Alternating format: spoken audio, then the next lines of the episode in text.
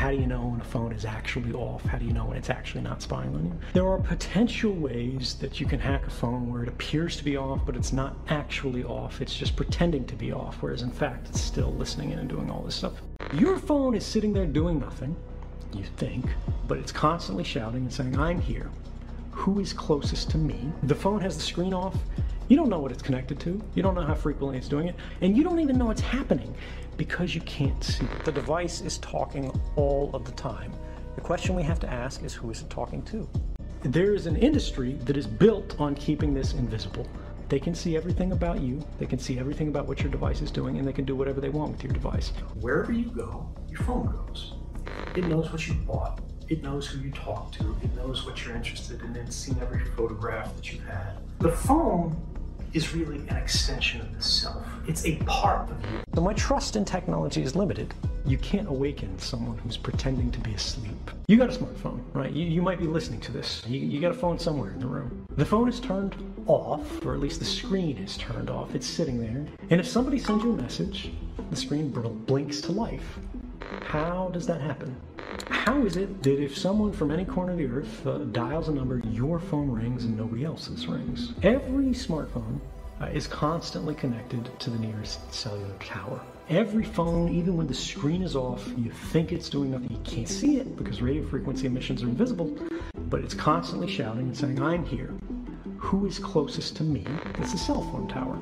And every cell phone tower with its big ears uh, is listening and it compares notes with the other network towers and your smartphone compares notes with them to go, who do I hear the loudest?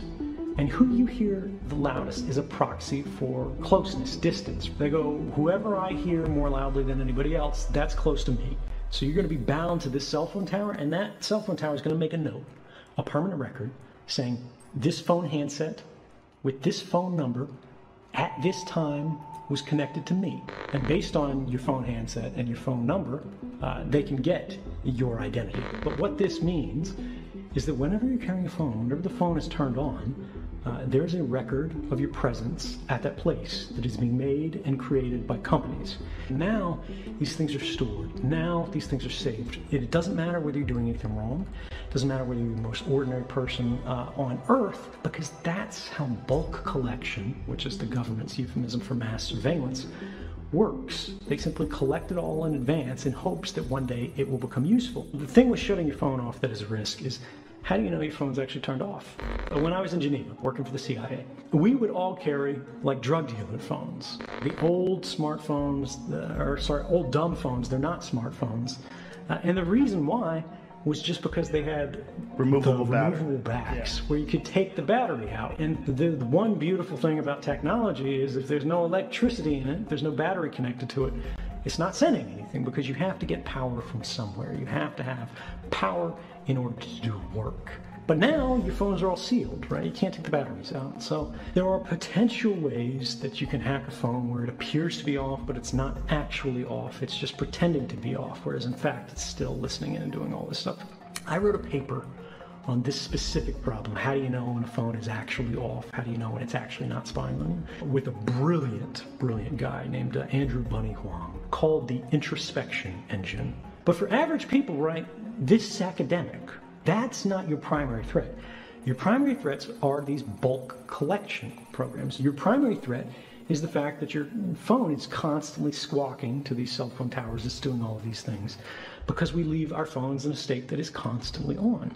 You're constantly connected. But the whole idea is we need to identify the problem.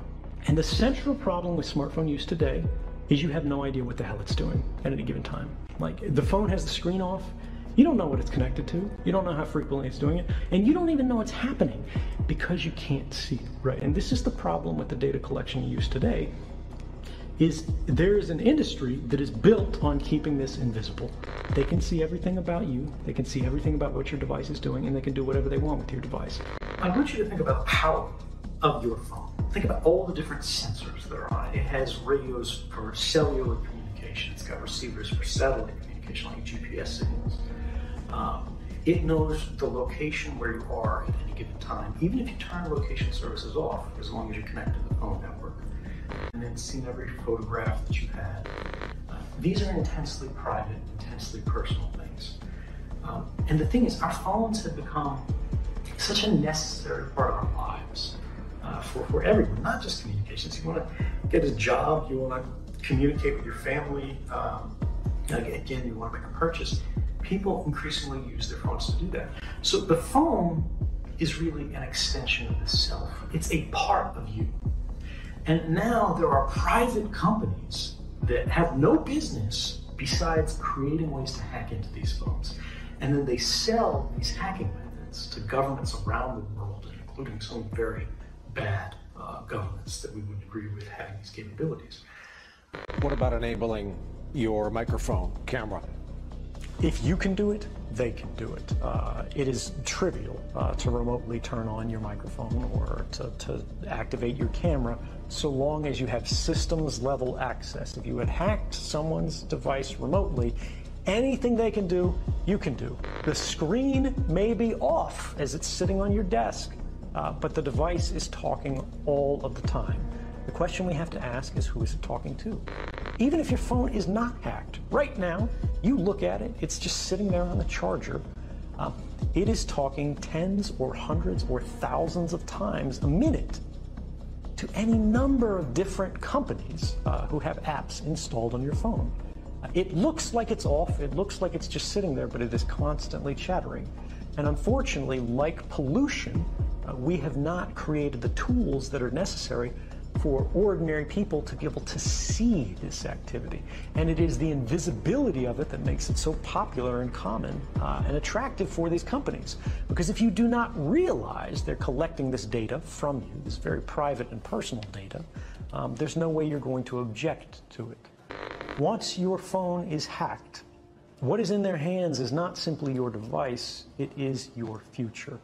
But we see how these same technologies are being applied to create what they call the social credit system. If any of your activities online, if your purchases, if your associations, if your friends are in any way different from what the government or the powers that be of the moment uh, would like them to be, uh, you're no longer able to purchase train tickets. You're no longer able to board an airplane. You may not be able to get a passport. You may not be eligible for a job. You might not be able to work for the government. Uh, all of these things are increasingly being created and programmed and decided by algorithms. And those algorithms are fueled by precisely the innocent data that our devices are creating all of the time, constantly, invisibly, quietly, right now. Our devices are casting all of these records uh, that we do not see being created that in aggregate seem very innocent you were at Starbucks at this time. Uh, you went to the hospital afterwards. You spent a long time at the hospital. After you left the hospital, you made a phone call. You made a phone call to your mother. You talked to her until the middle of the night. The hospital was an oncology clinic. Um, even if you can't see the content of these communications, the activity records, what the government calls metadata, which they argue they do not need a warrant to collect um, tells the whole story. And these activity records are being created and shared and collected and intercepted constantly by companies and governments. Uh, and ultimately, it means uh, as they sell these, as they trade these, as they make their businesses on the backs of these records, what they are selling uh, is not information. What they are selling is us. They're selling our future. They're selling our past. They are selling our history, our identity, and ultimately, they are stealing our power. What changed with technology is that surveillance could now become indiscriminate. It could become uh, dragnet. It could become bulk collection. Uh, the government did it. They used classification. Um, companies did it. Uh, they intentionally didn't talk about it. They denied uh, these things were going. They, they said, uh, you agreed to this. You clicked a button that said, I agree, because you were trying to open an account so you could talk to your friends.